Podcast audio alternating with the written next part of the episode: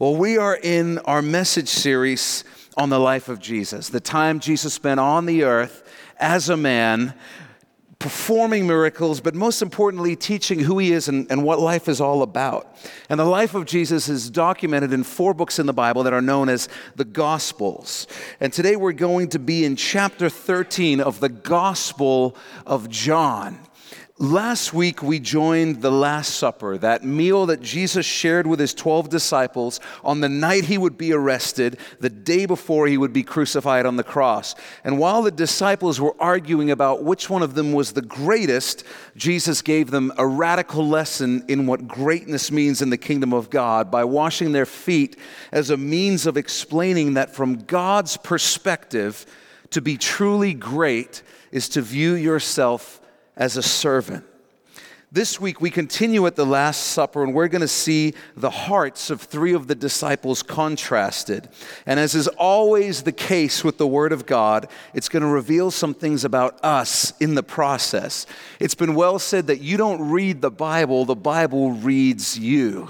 And I think this is going to be one of those studies. So let's jump in. We're going to be in John chapter 13, verse 21 it says this When Jesus had said these things, he was troubled in spirit, underline troubled in spirit, and testified, that just means he spoke, and said, Most assuredly, I say to you, one of you will betray me. One of you will betray me. That'll change the mood in a hurry, right? One of you here, we're having this great meal. We finally got everybody seated. The arguing has stopped. Jesus has given us this profound lesson. Hey guys, just a quick announcement. Uh, one of you is going to betray me. Continue with your meal. And I want to make sure we have the right understanding here because Jesus is not troubled for himself. He's not troubled because of the betrayal that he's going to suffer. He's troubled for Judas, the one who's going to betray him, because Jesus loved Judas he's grieved by the decision that he knows Judas has already made because it's the decision that's going to lead to Judas's eternal damnation, Judas being separated from Jesus forever. In 2 Peter 3 9, we're told that God is not willing that any should perish. In other words, God doesn't want anybody to go to hell. He doesn't want anybody to be lost, even Judas. He doesn't want anyone to reject him but yet God gives everyone the choice. Later that night, when Judas will come to Jesus in the garden and identify Jesus to those who would seek to kill him, what does Jesus say to Judas? Jesus will say incredibly, Friend, why have you come? King James, friend, what seekest thou? friend. It's an incredible thing that even in the moment when Judas is betraying Jesus and he's brought the soldiers, he's brought the religious leaders there to arrest Jesus, Jesus is still calling him friend. Verse 22 Then the disciples looked at one another, perplexed about whom he spoke. This would have been quite a moment. Hey, there's going to be a betrayal from within. One of you who's been with me these past three years on a near daily basis is going to hand me over to those who desire to see me killed. Now, as a reminder, the, reason they're perplexed is because Judas was not an obvious villain. Judas couldn't be distinguished because he wore like a floor length black coat, was constantly tapping his fingers together and chuckling sinisterly under his breath all the time. It was nothing like that. Nobody thought it would be Judas. In fact, in Matthew's gospel, it tells us at this moment they were each wondering if Jesus was talking about them. And Matthew will tell us that when Judas tries to play along and, and also asks, Oh, Rabbi, is it I? Jesus says to him, just discreetly to Judas, He says, You've said it. You've said it. And when most of us think of the Last Supper and what it would have looked like, I would bet that for most of us, it's the Da Vinci painting that comes into our mind. Jesus at the center, this big, long table, and everybody, for some reason, facing the same direction, not actually facing each other. I'm like, they didn't have Facebook then. Nobody would have sat like that. So they had no need to record it. So they would have sat facing each other. In reality, the setting was very, very different. It was a Roman style of dining around a table structure that was called a triclinium. And the best way to imagine it is if you imagine like the six foot tables we would use for a potluck, six, uh, those six foot rectangular tables, if you imagine three of those arranged in a U. And for our purposes, imagine it as an upside down U. That's what the setting would be like. The tables would be low, would be about one foot to one and a half feet off the ground and then everyone would sit around the outside edge of the U on their stomachs with their feet facing away from the table so that those serving the meal could work on the inside of the U and clear plates and bring more food and things like that. So everyone would be on their stomachs around the outside, feet facing away from the table, and then they would lean on their elbows and lean specifically on their left elbow to eat. And they would reach over, and most meals, including this one, would be a piece of bread that you would dip in a stew that would have meat in it. So they'd lean on their left elbow and dip their bread into some type of stew pot. So if you imagine this upside down U, the host of the meal would be sitting near the bottom of the U on this corner, second from the end. So he would be sitting right there. The guest of honor would be seated to his left, and the trusted friend would be seated to his right, right on the edge of this corner of the U over here. And then as you made your way around the U, it would be in order of descending importance kind of an awkward thing for a dinner party, right? You know, you show up and immediately understand what the host of the meal thinks of you. So, in, in descending importance like this, and uh, right on the end, on this side of the U, would be the servant. And the table would be set up so that this corner of the U was closest to the door so that the servant could get up easily and quickly and go to the kitchen, get more Cheetos or whatever was needed in that case. So, knowing all of that is going to add a whole nother dimension of understanding to what's about to unfold at this meal. Verse 23, it says, Now there was leaning on Jesus' bosom, that means his chest, one of his disciples whom Jesus loved. You're going to find in the Gospel of John, John uh, is very fond of referring to himself as the disciple whom Jesus loved. I guess he's like, it's my gospel. I'm going to add a couple of touches that I like. So that's what he did, calls himself the one whom Jesus loved. Now, so if you're in that culture and you wanted to chat one on one with the person on your left, you wouldn't just sort of lean over because they would be leaning on their elbow. What you would do is you just sort of do a little bit of a roll and then you could sort of lean against their shoulder and chest. It wasn't anything weird, anything sexual, or anything like that. You just lean like that and you talk to them like this, and you could have a one on one conversation that the rest of the people wouldn't be able to hear. However, you could only do this with the person on your left if you sort of visualize this, because the person on your right is going to essentially have their back to you, so it wouldn't work. So here's what this means. If John is leaning on Jesus' chest and he's leaning like that, it means that John is seated to the right of Jesus because John is able to lean left and be on Jesus. So John is seated on the right of Jesus, which means he's in the position of the trusted friend. You can go ahead and make a note of that. John was seated on the right of Jesus in the position of the trusted friend. And John wants to make sure we know that. He's the disciple whom Jesus loves, he's in the position of trusted friend. Verse 24 Simon Peter therefore motioned to him, the actual word there is beckoned to him, to ask who it was of whom he spoke. So, why does Peter ask John to ask who it is? So, you've got to, got to get the picture here. Peter's like, John, John, ask him who it is. Why does Peter want to know? Because if you read the rest of the Gospels, Peter is a hothead. And Peter, we will find out in the garden, Peter's packing. He is carrying a little mini sword called a Machaira that would be about this long, and he has it with him all the time just ready to throw down in case the Jews decide to revolt against the Romans. He's ready to go and do his part. And we'll find out in the garden later on when they come to arrest Jesus, he's really prepared to use that thing. He doesn't really know how, he's not very good with it, but he's ready to go. So Peter's like telling John, Ask Jesus who it is so I can kill them. That's what's actually going on here. Now, scholars tell us, but because the idea is that Peter beckons to John, Peter is most likely seated directly across from John in the position of servant, in the lowest position at the table. So make a note of this Peter was most likely seated lowest in the position of servant. So, so Jesus places John, the youngest disciple, in the place of the trusted friend, while placing Peter, the oldest disciple, the one considered the chief disciple, in the position of servant. And this is interesting because this whole seating arrangement is most likely the cause of the argument the disciples had before Jesus washed their feet about who was the greatest. We don't know exactly how it goes down, but it's very possible they walk in the room and these seating arrangements are revealed, and Jesus has arranged them this way or they're just fighting. It's a free for all to get position. If you've ever had kids and there's like one seat in your house that's better than others, we got like six kids and we don't have that big of a table. So a couple of the seats mean you've got to have like a leg on one side of a table leg. You're straddling a table leg. Those are the seats nobody in our house wants. So the kids are jockeying for position.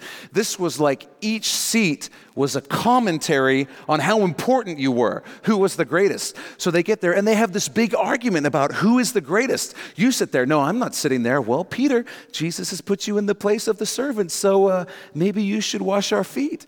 And Peter's like, oh, I'm sorry. Um, how many of you walked on water? Nobody? That's right, because I'm the greatest. I'm not washing your feet. And they have this huge argument, all related most likely to where they're supposed to be seated. Now, this arrangement was not an insult to Peter, it was a lesson because what had Jesus said earlier in his ministry? He had said, If anyone desires to be first, so in other words, if you want to be great, if you want to be the greatest, he shall be last of all and servant of all. That's what Jesus had told his disciples. He had said, If your ambition is to be a leader, to be in charge, then you've got to be the best at being a servant. That's what you've got to do. And Peter would go on to become the chief apostle. He would go on to lead the Jerusalem church. So Jesus was just getting him started on his training because in the kingdom of Jesus, those who lead have to do so from the position of servant. Verse 25 Then leaning back on Jesus' breast, he, that's John, said to him, Lord, who is it? So Peter motions across the table and says, Ask Jesus who he's talking about. John rolls over toward Jesus and, and says to Jesus, I think discreetly, Lord, Lord, who is it? Jesus answered, verse 26, It is he to whom I shall give a piece of bread when I have dipped it. Now, in Matthew's gospel, the language is a little different and it reads more like Jesus saying, It's the one who's been dipping bread with me. In other words, it's the one that I've been sharing a bowl with throughout this meal. Now, in order for that to be true, it would have to be someone who was sitting next to Jesus. They wouldn't just have one bowl and get up and walk across and dip it all the time. They would have multiple bowls so that two or three people would each share a bowl. So if this is someone that Jesus has been sharing with, where Jesus is positioned on the table, he probably would have been sharing a bowl with John and then one other person next to him. So the other person he's sharing a bowl with is seated on his left, which is very very interesting, and we'll talk more about that in just a minute. Now, when you read the different accounts of this event in the Gospels, it doesn't seem to make sense that Jesus tells all the disciples it's Judas, that he tells them it's the person I give this bread to, and he gives it to Judas, and nobody does anything. That, that doesn't seem to make sense. Peter has already told John, ask him who it is, because Peter wants to do something about it what makes sense and what is my personal belief is that while Jesus tells the whole group that one of them will betray him, I think he only tells John that it's going to be Judas specifically. Now, you can read the other accounts. I put the references on your outline near the top there. You can go home and read them this week and come to your own conclusion. But when you read them all, I think that's what makes the most sense. Then it says, And having dipped the bread, he gave it to Judas Iscariot the son of Simon. So, in order for Jesus to dip and give it to someone, again, he had to be seated next to them. John's on Jesus' right. That means Judas is on Jesus' left in the position of guest of honor, which is a staggering thing to consider. Go ahead and write that down. Judas was seated on the left of Jesus in the position of the guest of honor. Even then, Judas could have repented. even then he could have changed his mind. Even then he could have asked for forgiveness.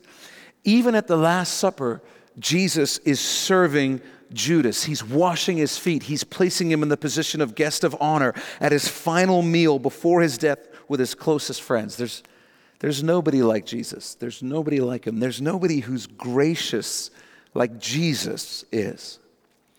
Verse 27 Now, after the piece of bread, Satan entered him, entered Judas. Judas reached the point of, of no return. You see, he had ignored the teachings of Jesus for so long. He had rejected Jesus as Messiah. And I think more than an, an amount of time, there, there's no magic amount of time where you reach the point of no return.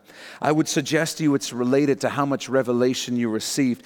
And the reason Judas reached the point of no return is he had had three years of being with Jesus almost every day. Jesus in the flesh, seeing the miracles, hearing the teachings, being in his presence. You can't get more revelation from God than that.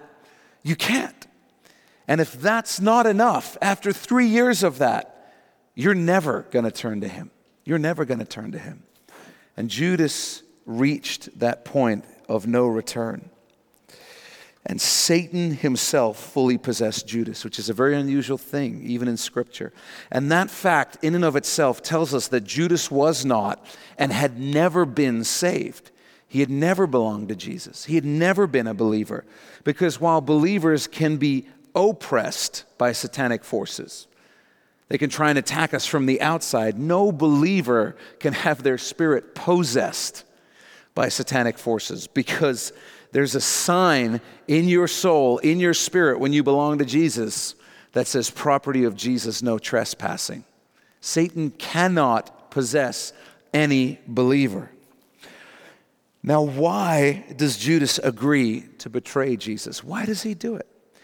My personal belief now is that Judas has, had been completely consumed by covetousness, by desiring, lusting after things. He had a lust for power and, and prestige and, and wealth and I believe that he hung around Jesus because Judas believed that Jesus was going to be his ticket to all of those things. In other words, he believed Jesus was going to rise to political power, overthrow the Romans, establish a new kingdom, and then enrich those who had been closest to him. And Judas's plan was I'm going to make sure I'm one of those beneficiaries. So when Jesus is top dog on the planet, I'm going to reap all the benefits. You know, it was only a short time earlier that Jesus had been anointed at Bethany. You remember that incident where a woman pours out this incredibly expensive perfume on Jesus. The Bible says as an anointing for his death, as an act of worship. And in John 12, we read of Judas's response to Jesus receiving this extravagant worship. I'm not sure if it's on your outlines or not, but I'll read it to you. It says, But one of his disciples, Judas Iscariot, Simon's son, who would betray him, said, Why was this fragrant oil not sold for 300 denarii and given to the poor? Why didn't you sell it? It's worth so much money. That would have been better. Sell it. Don't pour it out on Jesus. And then we're told this he said, not that he cared for the poor, but because, and then underline this, he was a thief and had the money box. And, and then underline this, he used to take what was put in it. Judas was the only disciple from Judea. The rest of the disciples were from northern Israel in Galilee. Judea was the academic region of Israel. Galilee was the redneck part of Israel.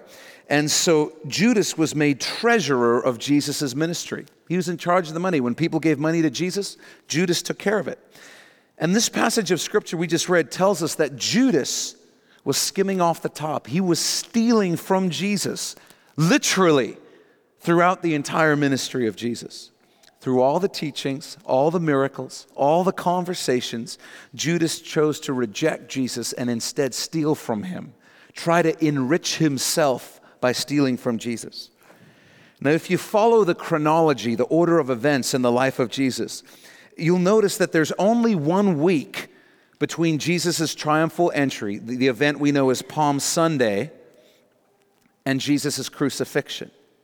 And at some point in that week, is the moment where Judas goes to the religious leaders and says, Let's make a deal. I'll hand him over to you. I'll betray him to you so that you can arrest him. And as I was thinking about it this week, I, I believe that Palm Sunday was the final straw for Judas. Because Jesus presents himself as king. He rides into Jerusalem on the donkey, and they're all saying, Hosanna, Hosanna. But when all of that is over, Jesus cries over Jerusalem over the fact that they're not actually receiving him as king, they're rejecting him. And so Judas, at the beginning of that day, must have been this is great. Jesus is going to present himself as king. This is the moment we've been waiting for. Good times are here. And then when that day is over, he must have been left thinking, that's it? You're not going to overthrow the Romans? There's no new kingdom coming now? There's not power and prestige and great wealth coming my way? And I think as he chewed on those realities, he became bitter and, and angry and disillusioned, upset, because in his mind, he had wasted the last three years of his life following a king who seemed to have no kingdom. And in his anger, he came to hate Jesus and agreed to betray Jesus. Then we read this Then Jesus said to him, said to Judas, What you do, do quickly. A literal translation of the original Greek reads it as, What you've already decided to do, do it quickly. Verse 28 But no one at the table knew for what reason he said this to him. Again, that, that's why it's my belief that only John knew that Judas was the betrayer. Because if Jesus said to everyone, It's the one that I give the bread to, and then he gives it to Judas, I don't think they all go, Huh? I think it'd be pretty obvious. I think uh, John is referring to everyone else when he says no one at the table because he's the writer of this gospel. Jesus tells Judas to do what he has already decided to do for a couple of reasons. Number one, it proved that Jesus knew what Judas was going to do. And it proved that Jesus was the one in control of the timeline of events. Judas had planned to alert the religious leaders at what he deemed to be an opportune time. Judas was going to choose the moment when he went and got the religious leaders. But Jesus said, No, you'll go do it now. It showed that Jesus was in control. He wasn't being outsmarted or taken by some unforeseen betrayal. He knew it all, he was in control of it all. Secondly, if word did get around from John to all the other disciples that Judas was the betrayer, Peter would have killed him before he could have ever left the upper room, and it would have been over very, very quickly. Verse 29 For some thought, because Judas had the money box, that Jesus had said to him, Buy those things we need for the feast or that he should give something to the poor. So the disciples, they don't know what it means when he tells Judas to go do what he's already decided to do. They just assume that Jesus is sending him on some type of errand. Verse 30 Having received the piece of bread, he then went out immediately. Now, when I was reading this, I was struck that the Holy Spirit is being repetitive. And, let's see if we all notice this. Every time the Holy Spirit is redundant, or repetitive, it's always for a specific reason because he really wants us to notice something. And you'll notice that both in verse 27 and in verse 30, we're told that Judas left after eating the bread. Well, why is that important? Why do we need to know that he left after eating the bread? Why is the bread a big deal? Here's my theory. Because what had Jesus done just a little while earlier at the same dinner? He had served his disciples communion using the bread and the wine that was at their meal. And in Matthew's gospel, we read, And as they were eating, Jesus took bread, blessed it, and broke it, and gave it to the disciples and said, Take, eat. This is my body. So this bread that they continue to eat, most likely even from the same loaf that Jesus served communion to them with, first communion in New Testament history, just earlier that evening.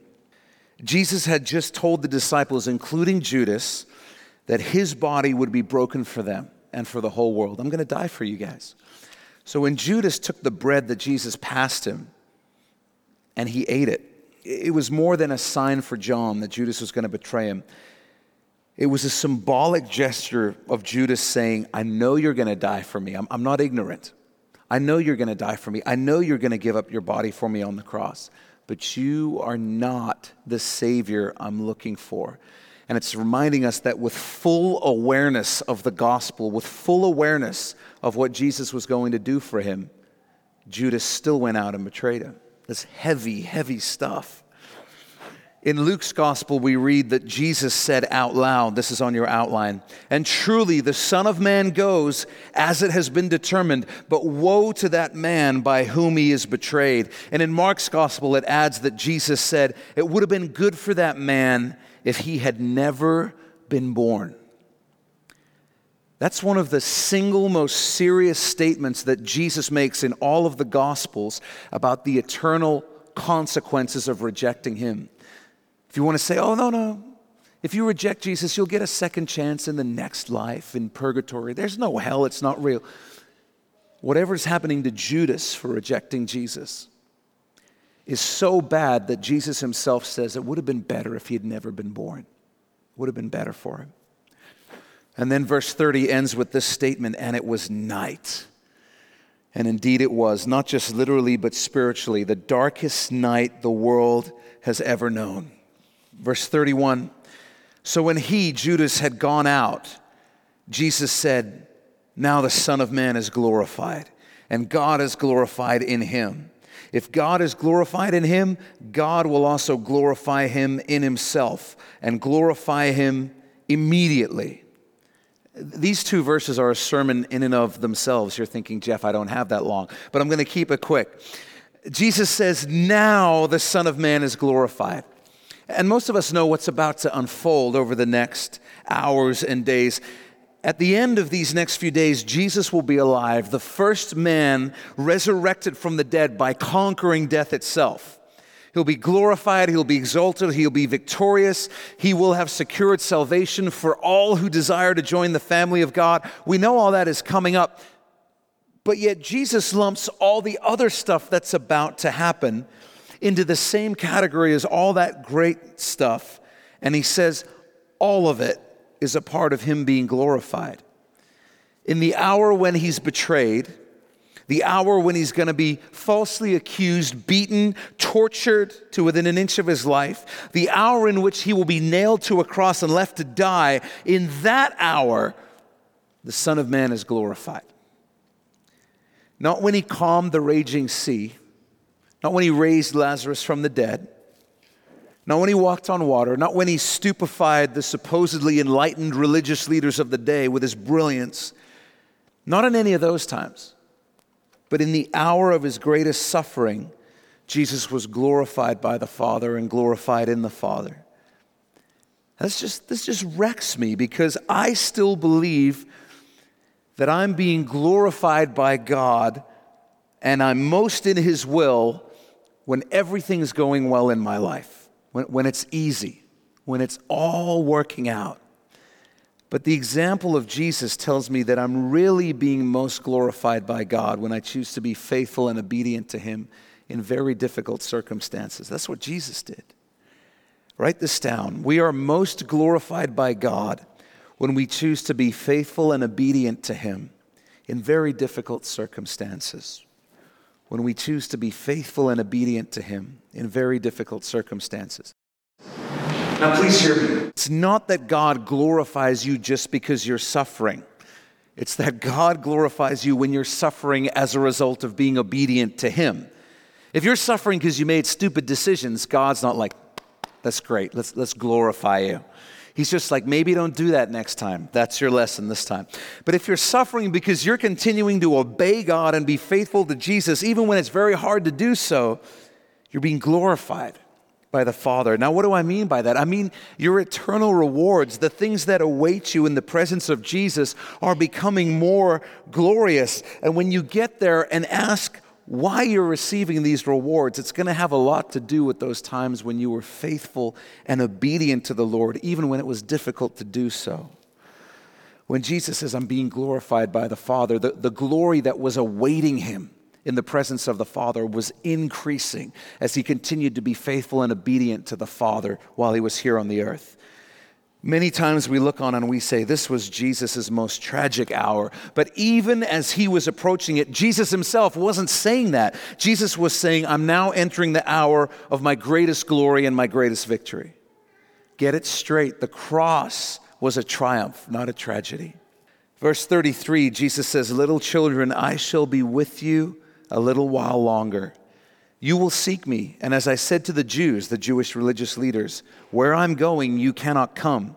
So now I say to you, He's just saying, Boys, I'm going somewhere. I'm going on a journey that you can't go on right now. Verse 34 a new, underline new commandment I give to you. That's you. And then I have the rest of this underlined in my Bibles that you love one another as I have loved you, that you also love one another. By this, all will know that you are my disciples if you have love for one another. He gives his disciples a simple command love one another. Have you noticed in life, though, that simple rarely means easy? You'll spend the rest of your life trying to actually live this out. But please notice that in this instance, Jesus isn't saying love everybody. He's saying love one another. The one another that he's speaking to, the only one another's in the room right then, are disciples, believers, followers of Jesus. How do I know Jesus is speaking only to them? Because Jesus distinguishes his followers from non believers by calling his followers one another and calling non believers all. He puts them in two groups. Let's read the verse again and you'll see it.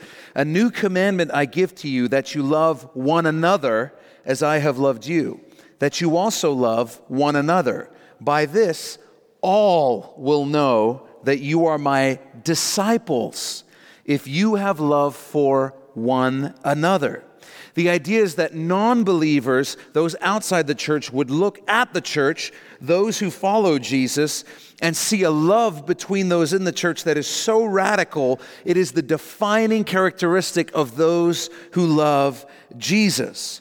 Those who don't believe in Jesus should be able to look at the church, and when I say the church, I mean those who love Jesus and marvel at this group of people who are made up of different ages, different races, different wealth levels, have different interests, but yet love each other like family because through Jesus they are family. Why would you give money to help Christians you've, you've never even met? Why would you spend time and energy to, to pray for someone who's nothing like you, who's not even your friend? Why would you care to try and help someone who could never pay you back? Jesus said the church is supposed to look different to the rest of the world. And here's how you're going to look different. In my church, you're going to love one another. It's an incredible command. And it means that in each of our lives, there should be things that we are doing for the church, the people of God, solely because we love one another. If you're only doing things for and with the people of God that serve your interests and needs, if you're only praying for people in the church that you like, only talking to people in the church that you like, only serving people in the church that are like you, then you might need to ask yourself if you're truly loving the one another of the church. Who are you praying for? Who are you serving? Who are you talking with just to make sure they have someone to talk with? If we can't get love right in the church, we're definitely not going to get it right out there in the world. The defining characteristic of every believer should be love. That's what Jesus wants in and from his church. So make a note of this. Jesus desires love among believers to be the defining characteristic of his church. He desires love among believers to be the defining characteristic of his church. But hang on a minute, because Jesus said a, new commandment. And this is not a new commandment. All the way back in Leviticus, in the law, several hundred, hundred years earlier, the law had said that every person was to love your neighbor as yourself. So, what's new about this command that Jesus is giving? Well, you know, pretty much everyone, Christian or not, agrees that it's good to love others. I've never really heard a counterpoint to that from anyone when I've shared it with them. I disagree. Here's why. The problem our world has is in defining what love is. Everyone wants to define it on their own terms. And it turns out that for most people, defining love ends up being something very inconvenient to them. It basically means they get to do what they want and decide what love is. So, after letting people try for hundreds and hundreds of years to define for themselves what love is, and experience utter failure at doing that. So, from the time the law was given in Leviticus God had said, Love your neighbor as yourself. Go love. And they spent hundreds and hundreds of years trying to live up to that, failing miserably. After all that, here's what's different Jesus came to the earth as a man, and through his life and death, he actually defined what love is practically. He showed what it looks like. He put flesh and bones on love. What was new was Jesus saying, Love one another as I have loved you. That was the new part. Not love your neighbor as you love yourself. Love one another as I have loved you, according to my example. And instead of asking us to do that on our own strength, which is what the law did, Jesus would give us, the church, the gift of the Holy Spirit, the actual power to love people the way that he calls us to. So make a note of this the new command to love one another came with a new example, that was Jesus, and new power, the Holy Spirit. It came with a new example and it came with new power. Jesus gave a new example, and the Holy Spirit gave us the power to follow that example. As we talked about last week, if you just try to love people and serve people in your own strength, you're not going to go very long or very far before you get bitter and resentful that you're not being properly appreciated for serving them. The only way you can actually live as a servant is to have the Holy Spirit empower you and to ask the Lord to help you to do that. In today's Western church, we're generally getting this verse so, so backwards. Because many believers think that the defining characteristic of the church is that we're supposed to love the world, we're supposed to love non believers. For some reason, they read this and they think, oh, Jesus wants his church to be defined by the way we love people who don't believe in Jesus. And so when non believers say, you're being unloving, because you're saying what I'm doing in my life is sin. Many believers will go, Oh my goodness, they're saying we're unloving. We're, we're failing the commandment of Jesus. What do we need to do to make them feel like we love them? Change our beliefs? Okay. It's our love for one another among believers that's supposed to be the distinguishing mark of Christians. Here's how it's meant to work you love the Lord first. You love the people of the Lord's church. And then you love everyone else too, but never at the expense of loving the Lord first and loving the people of the Lord's church. If you have to compromise loving the Lord, doing what He wants, if you have to compromise loving His people in order to love people who don't believe in Jesus, you can't do it. You got to love the Lord first then you've got to give priority to the people of God. The Apostle Paul tells us to do that as well. He says, As much as we have opportunity, do good to all, but especially to those of the household of the faith. We've talked about this before, that it's disgraceful that a Christian would help a non believer who's starving if there's a believer who's starving somewhere.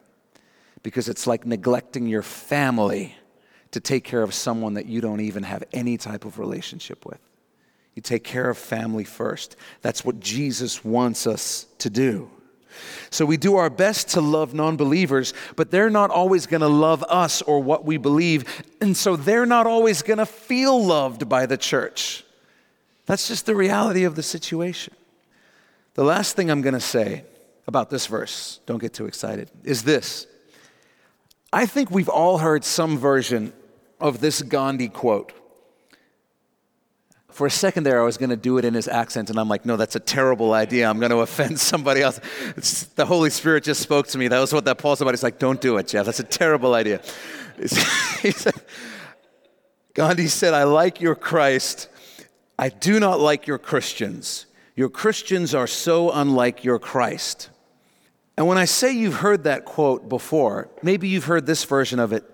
You know, I left the church because it was so full of hypocrites. Or, I go to church sometimes, but I just can't stand the people. Or, you know, I'm into Jesus and the things that Jesus taught. I'm, I'm just not into the church. Too messed up and judgy. Here's the thing Jesus is crazy about his church. He loves his church. He died for his church, knowing all the jacked up issues his church would have. And Jesus said to his disciples, Here's what I want you to do love my church love my church. Look at your Bible, there's no asterisk after that.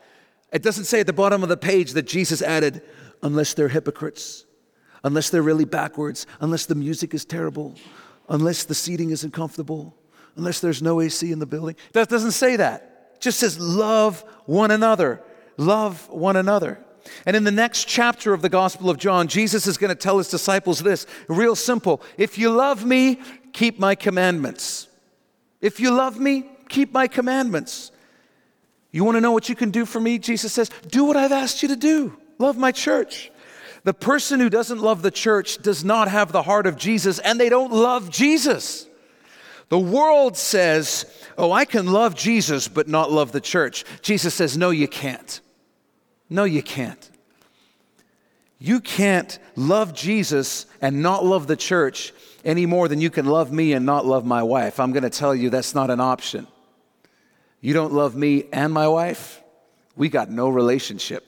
We're a package deal. And that's what Jesus is saying. If you love Jesus, then you love his church. That's the only option he gave us. Verse 36 Simon Peter said to him, Lord, where are you going? Jesus answered him, Where I'm going, you cannot follow me now, but you shall follow me afterward. You're going to follow me there later. Peter said to him, Lord, why can I not follow you now? I'll lay down my life for your sake. Jesus answered him, Will you lay down your life for my sake? Most assuredly, I say to you, the rooster shall not crow till you have denied me three times. In other words, before it's morning, Peter, in the next 12 hours, you're going to deny even knowing me, not once, three times.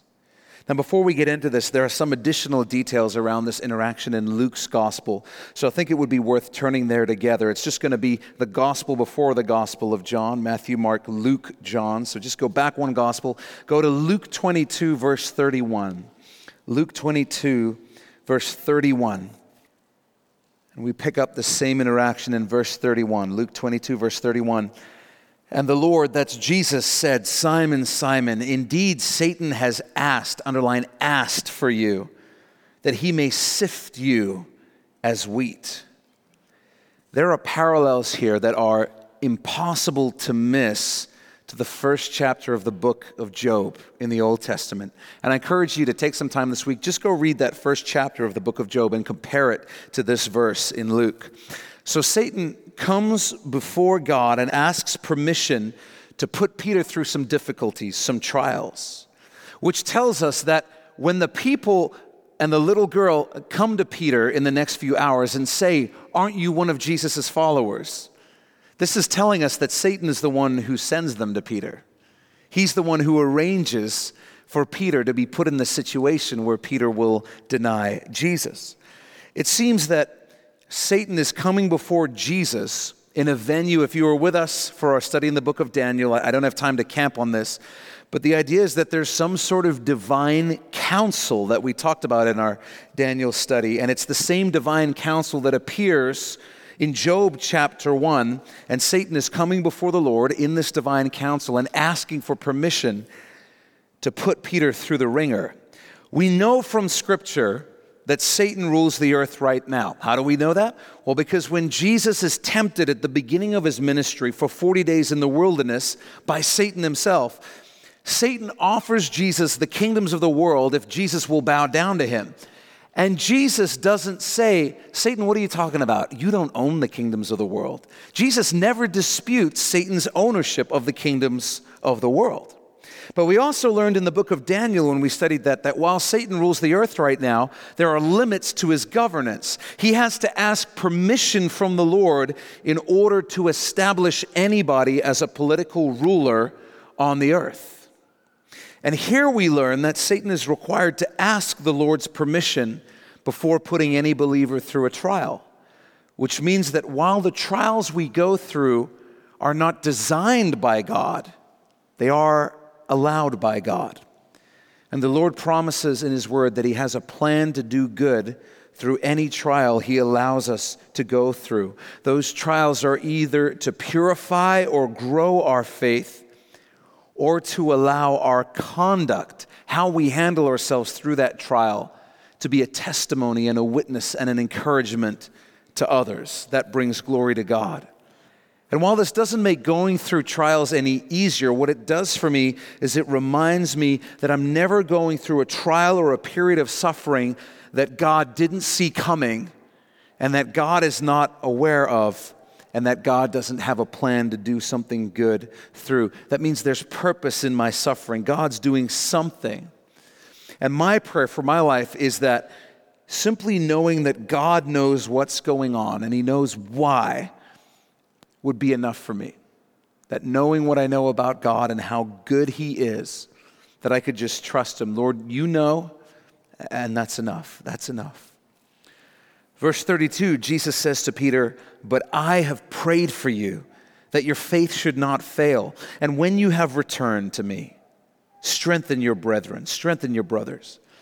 I love this. Peter, you're going to go through an intense trial, but I've already been praying for you. Can you imagine Jesus himself saying, I've been praying for you? Hebrews 7:25 says he is. It's on your outlines. It says, He is also able to save to the uttermost those who come to God through him, since he always lives to make intercession for him. Jesus always lives to pray for you. He'll get you through it. When you or and I are in a trial, He's praying for us, and He's been praying for us before the trial even started. I'm so thankful for that about our God. Now, did you catch this? Jesus says to Peter, And when you have returned to me, when you have returned to me, that means two things. Firstly, it means Peter's going to leave Jesus.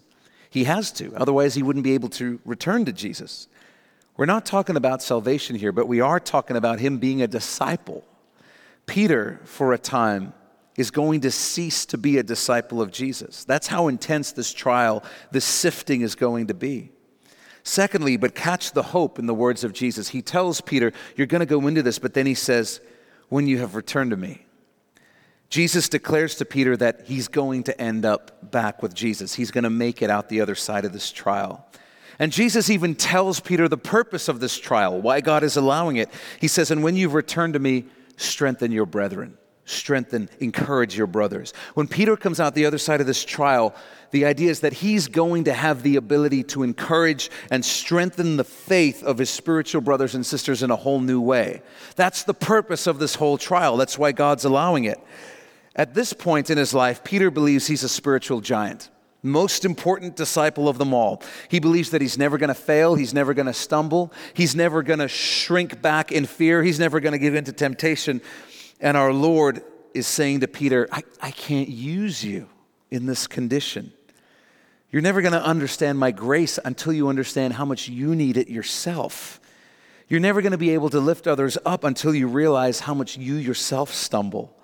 The gospel's not going to be true good news to you until you see yourself as a sinner as much as you see everybody else as sinners.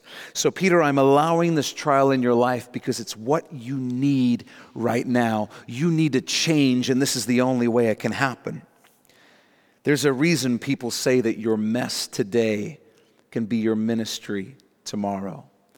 I think we all understand that it's a whole nother level of ministry when someone sits down with you and encourages you and they've actually been through something similar to what you're going through. And they're speaking from experience. That's a whole nother level. It was A.W. Tozer who profoundly observed that whom God would use greatly, he will hurt deeply. If you study the lives of the great men and women in the Bible, I promise for, for all of them, you will inevitably find some incredible, incredible trials in their life. We read about these people in the scriptures and we go, oh, I wish I could be like them. Go, go read about their life. Discover what they actually went through. You might change your mind and be like, no, I'm good. I'm good with who I am, Lord. God bless them for their calling.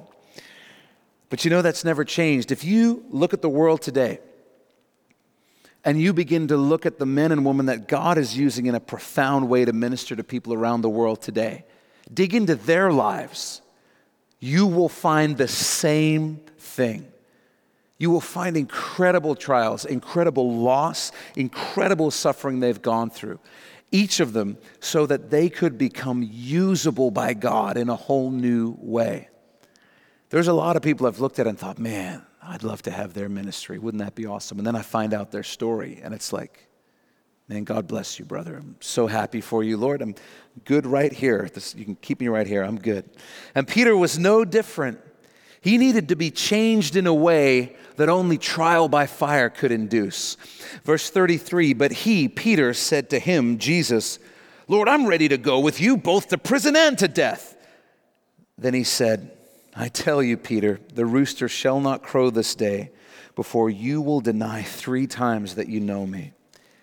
Jesus doesn't say this to Peter to put him in his place or to come down on him or to condemn him or to say, Peter, here's the thing you suck and it's not going to work out. I know you have good intentions, but you're really awful and you're going to run away in the moment when I most need you. Jesus says this to Peter to give him hope. What do I mean by that? In the moment when Peter would deny Jesus for the third time and realize suddenly what he had done, can you imagine the overwhelming guilt and shame that would have come over him like a tidal wave?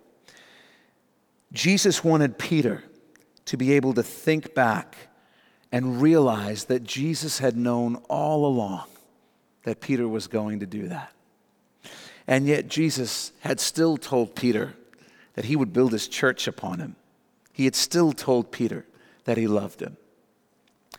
It's the same incredible truth that Jesus has shared with you and I. To every single one of us, he said, Hey, before you were even born, I knew every sin that you were going to commit.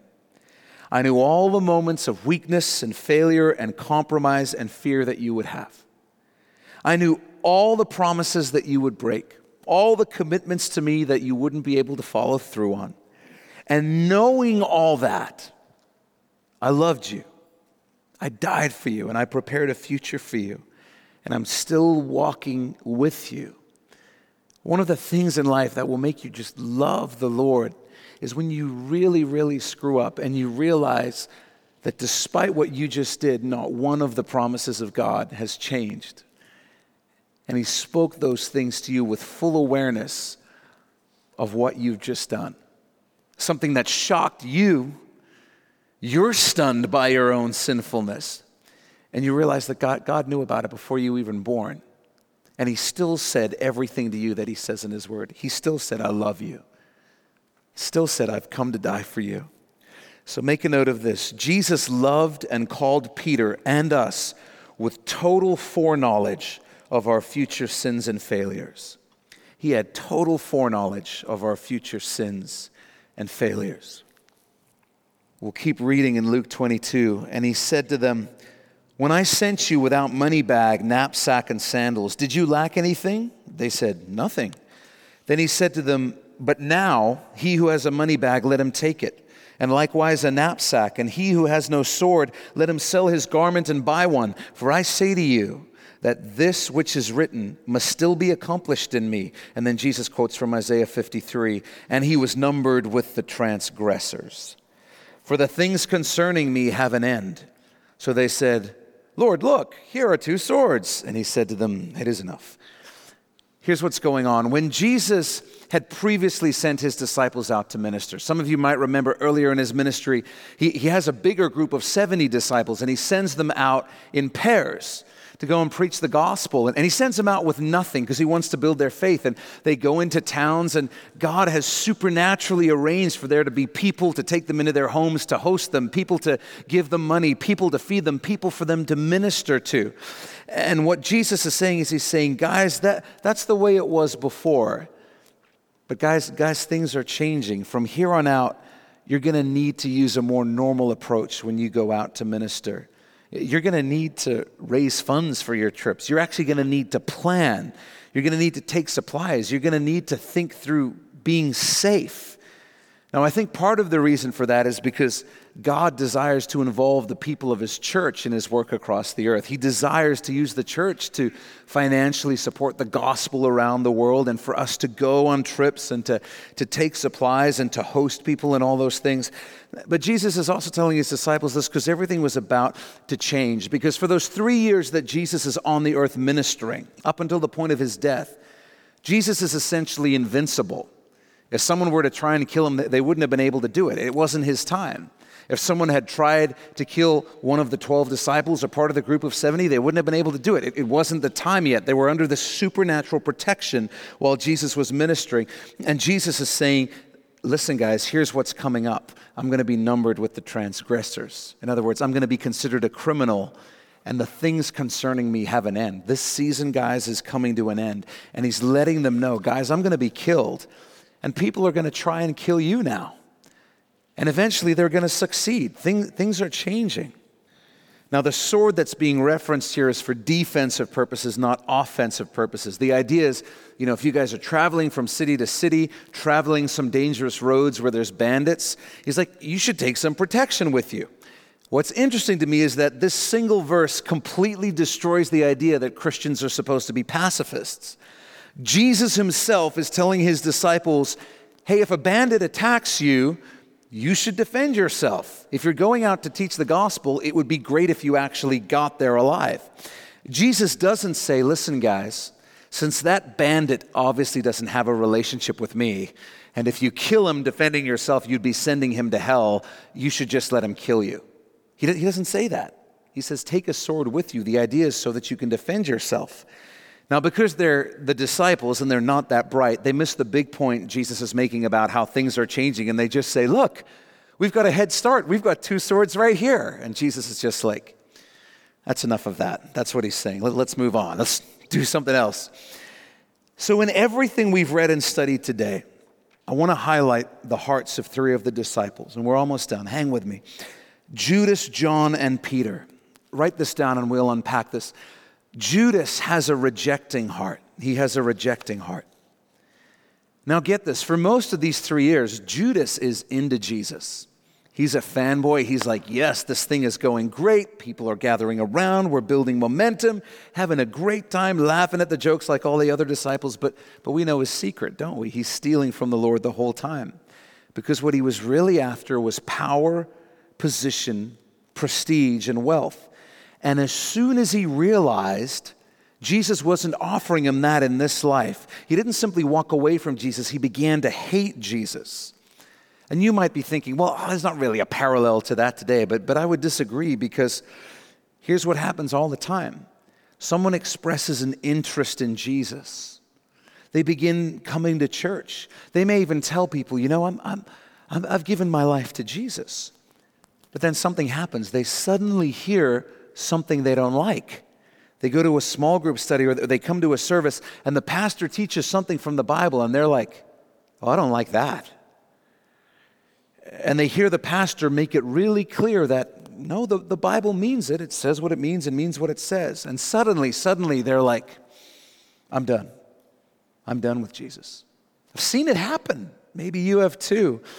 And it breaks the heart of Jesus as much as it broke his heart when Judas rejected his offer of salvation. And it makes no sense, just as much as the actions of Judas make no sense. I really don't understand this. People hear the gospel and they seem to understand I'm broken in a way that only Jesus can heal. I'm a sinner and I need forgiveness, and Jesus is the only one who can give me that forgiveness. And they seem to understand I need to be saved from hell, and Jesus is the only one who can do that. And then they walk away from all that when they find out that God's plan for marriage is one man and one woman. I'm done. I'm done. They walk away from all that when they find out that the Bible teaches sex is designed to take place inside of marriage. No, no, I'm done. They walk away from all that when they find out the Bible says we're supposed to put God first in our finances and tithe. forget this. Judas's choice troubled Jesus and it broke his heart because it is staggering that anyone would say, I don't care about heaven or hell. I don't care where I'm going to spend eternity, who God is, what the meaning of life is, or how I can know God. I don't care about any of that. If you're not a God who's offering me exactly what I want or doing things exactly the way I think they should be done, I'm not interested. I'm not interested. It's crazy but it happens all the time. All the time. I've had someone come up to me after a service and be like, I felt the presence of God today in church. It was amazing. One quick question What's your stance on gay marriage? And what blows my mind is that a person would actually say, essentially, I believe God has touched me. I found a way to connect with God, but because God may have a different cultural value than I do, I'm prepared to completely abandon him. That's staggering. It's inexplicable, but it happens all the time. And all I'm going to say about that is this if you don't believe that what Jesus is offering you is worth more than anything he could ask of you, then you do not understand what he's offering you. And you need to find out what it is so that you don't end up walking away from the Lord and having Jesus say of you, it would have been better for you if you'd never been born. And if you're considering walking away from Jesus because he's asking you to give up something that you don't want to give up, please don't. You have no idea how worth it Jesus is. He is so worth it. Keep seeking him until you understand that. Next, make a note of this John has a resting heart. John has a resting heart. Jesus told John that Judas was going to betray him, and yet John doesn't get up from the table and try to stop Judas or talk Judas out of it. Why? We know John loved Jesus deeply. We know Jesus loved John because John tells us that. So, so, why doesn't he try to stop Judas? Well, I suggest to you that John was probably the only disciple who actually understood that if Jesus said something was going to happen, it was going to happen. Not only that, but if Jesus said something was going to happen, then it meant Jesus either wanted it to happen or he was allowing it to happen. And John realized that if, if he tried to stop Judas, he would actually be working against the will and word of Jesus. And so John stayed at the table next to Jesus, resting. Do you remember when Jesus was with the disciples in their boat on the Sea of Galilee, and this giant storm comes up. They all think they're going to drown. They're all freaking out. Do you remember what Jesus is doing? He's sleeping. He's sleeping in the boat. And, and the lesson there was that Jesus is always our example. So, so whatever Jesus is doing, that's what we're supposed to be doing. So, what should the disciples have done at that moment in the boat? Guess it's nap time. Lie down next to Jesus, and everything would have been fine. John had learned that lesson, and so instead of getting up and, and freaking out, he stayed seated beside Jesus because Jesus wasn't getting up and freaking out. And when it seems like everything's gone to hell, Jesus is on the cross. It seems like darkness has won, and the disciples have all scattered because they're thinking they've killed Jesus and we're what's next there's one disciple, only, only one, who doesn't run, and it's John. And as Mary, the mother of Jesus, is at the foot of the cross, convulsing with tears at the sight of her disfigured son dying in front of her, John is standing next to her with his arm around her. And it's the disciple who simply rested in Jesus to whom Jesus gives the special task of caring for Mary, his mother. You know the scene, Jesus is on the cross and he says to them as they're there, John, behold your mother. Woman, behold your son. And if you haven't figured it out yet, John has the heart that we want to have. It's the heart that understands Jesus is sovereignly in control of everything. It's the heart that understands that Jesus is going to do what Jesus wants to do, and nobody's going to stop him. It's the heart that understands every promise and every word Jesus has spoken is going to come true. And it's the heart that understands our job is just to stay beside Jesus and get on board with what he's doing. It's the heart that knows how to rest in Jesus. And then lastly, write this down Peter has a resistant heart. He has a resistant heart.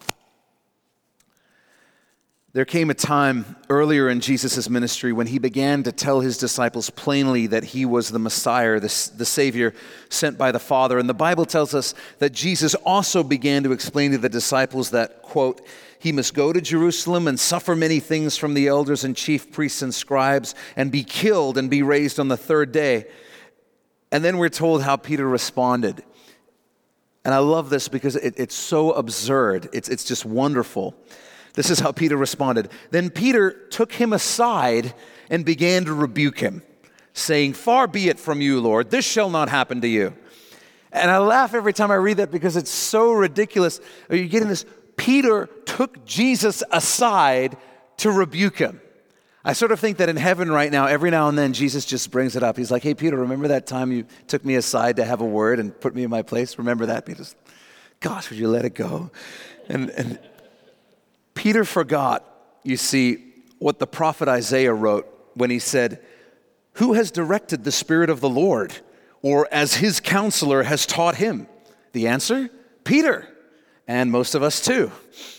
Or how about earlier this very same night? Jesus is washing the feet of the disciples, and when he comes to Peter, what does Peter say? You shall never wash my feet. Now listen to me. Peter loved the Lord.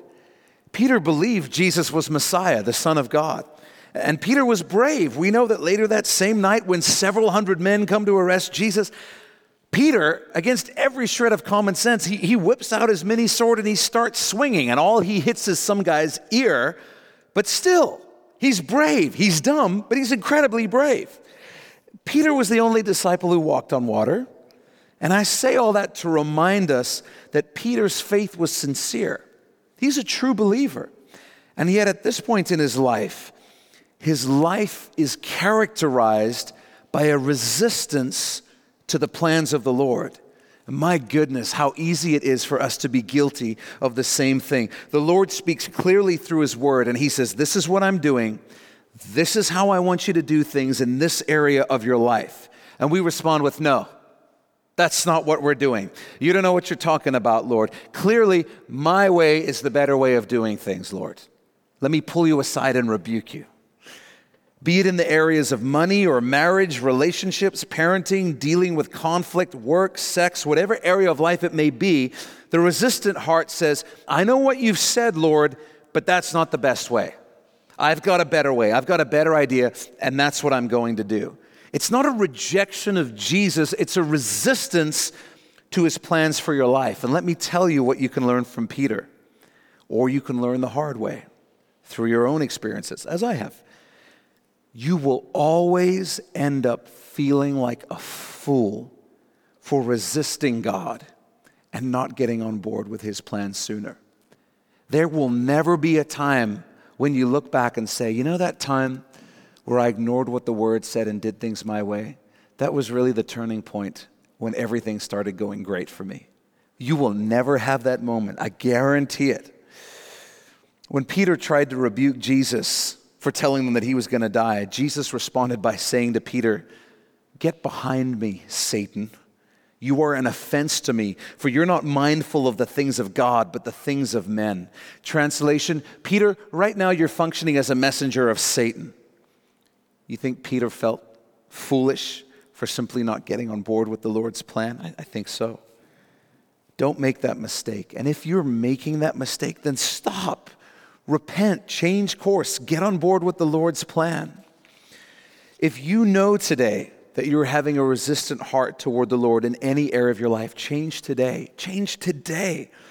And here's the great news about the resistant heart it can change. And Peter did change. He would end up leading the Jerusalem church, and Jesus really would build the early church through him.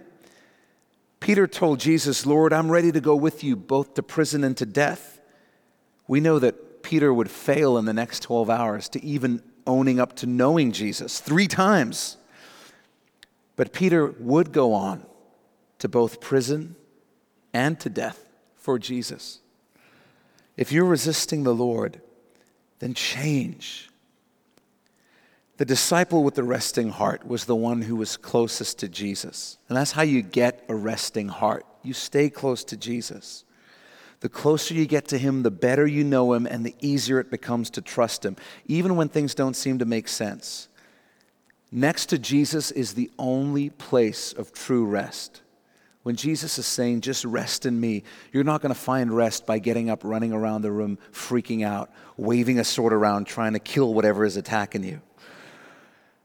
Next to Jesus is the only place of true rest. And if you're restless today, you don't need to be praying, Lord, give me a solution to my problem. Your first thing is you just need to get next to Jesus and say, Lord, Lord just help me to slow down and be still and be with you. Just rest in Him. With that, would you bow your head and close your eyes? And Father, we pray that if any among us have a resistant heart to you in any area of our lives, Lord, would you shine a light on it by the power of your Holy Spirit? Would you just illuminate it in our spirits, Lord, so that we can change, so that we can repent, so that we can set a new course, Lord? We understand that your plans never fail, but your plans are also always what is best. Lord, we know that if Peter had had his way, you never would have gone to the cross and won salvation and heaven for us. But Lord, we know that we could also miss out on some great things in this life by resisting your will. And so, Lord, if there's any area where we need to change, we invite you to show it to us so that we can change. Father, help us to be great at loving one another. And Lord, we confess we can't do that without the power of your Holy Spirit. And Lord, I know we all long for more of those moments where we just hear you speak to us, instructing us to, to speak to a person, to pray for a person. So, Lord, for, for those of us who maybe it's been a long time since we've heard you speak to us that way, would you just open our ears again to hear you in those moments? We want to be used by you, Lord God. Increase our spiritual sensitivity. And Father, help us to rest in your Son, Jesus. Even though the hour may seem dark, even though the situation may seem dire, help us to look to you and realize that you're not panicking, you're not freaking out, you're over all things. May we always represent your greatness by having a calm confidence in who you are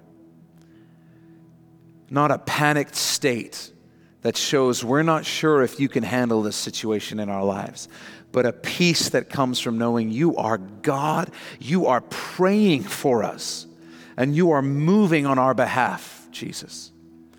Help us to rest in you, Lord. I pray if there is anyone in this room who is anxious, anyone who is fearful, that in the name of Jesus, your perfect love would cast out all fear and we would rest in you.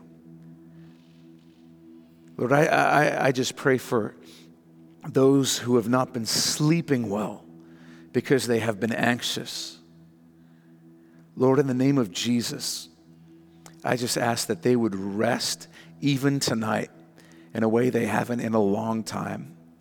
Not because everything is suddenly better, but because they know they belong to you and that your hand is on them and you hold their life in your hands. Well, thanks for taking this time to listen and be in the Word of God with us. If you've never given your life to Jesus, then you need to go to our website, mynewhope.ca, right now. When you get there, you'll see a graphic on our homepage that says the gospel. Click on that and you'll be able to watch a short video where we share the best news you'll ever hear in your life. It's more important than whatever else you're doing right now. So stop whatever else you're doing, go to mynewhope.ca and click on the gospel. If God has blessed you through this message, we'd love to hear about it. Shoot us an email at info at mynewhope.ca and let us know how God has impacted your life through His Word. If you're in the greater Vancouver area, I want to invite you personally to come and be a part of New Hope Church. We believe God is doing something real special as we grow together in our faith and love for Jesus, and we would love you to be a part of it. And finally, if you'd like to support the Bible teaching ministry of New Hope through financial giving, you can also do that through our website. Just go to mynewhope.ca/slash give. Thanks again for listening. Thanks for being in the Word of God with us. And always remember, God is with you.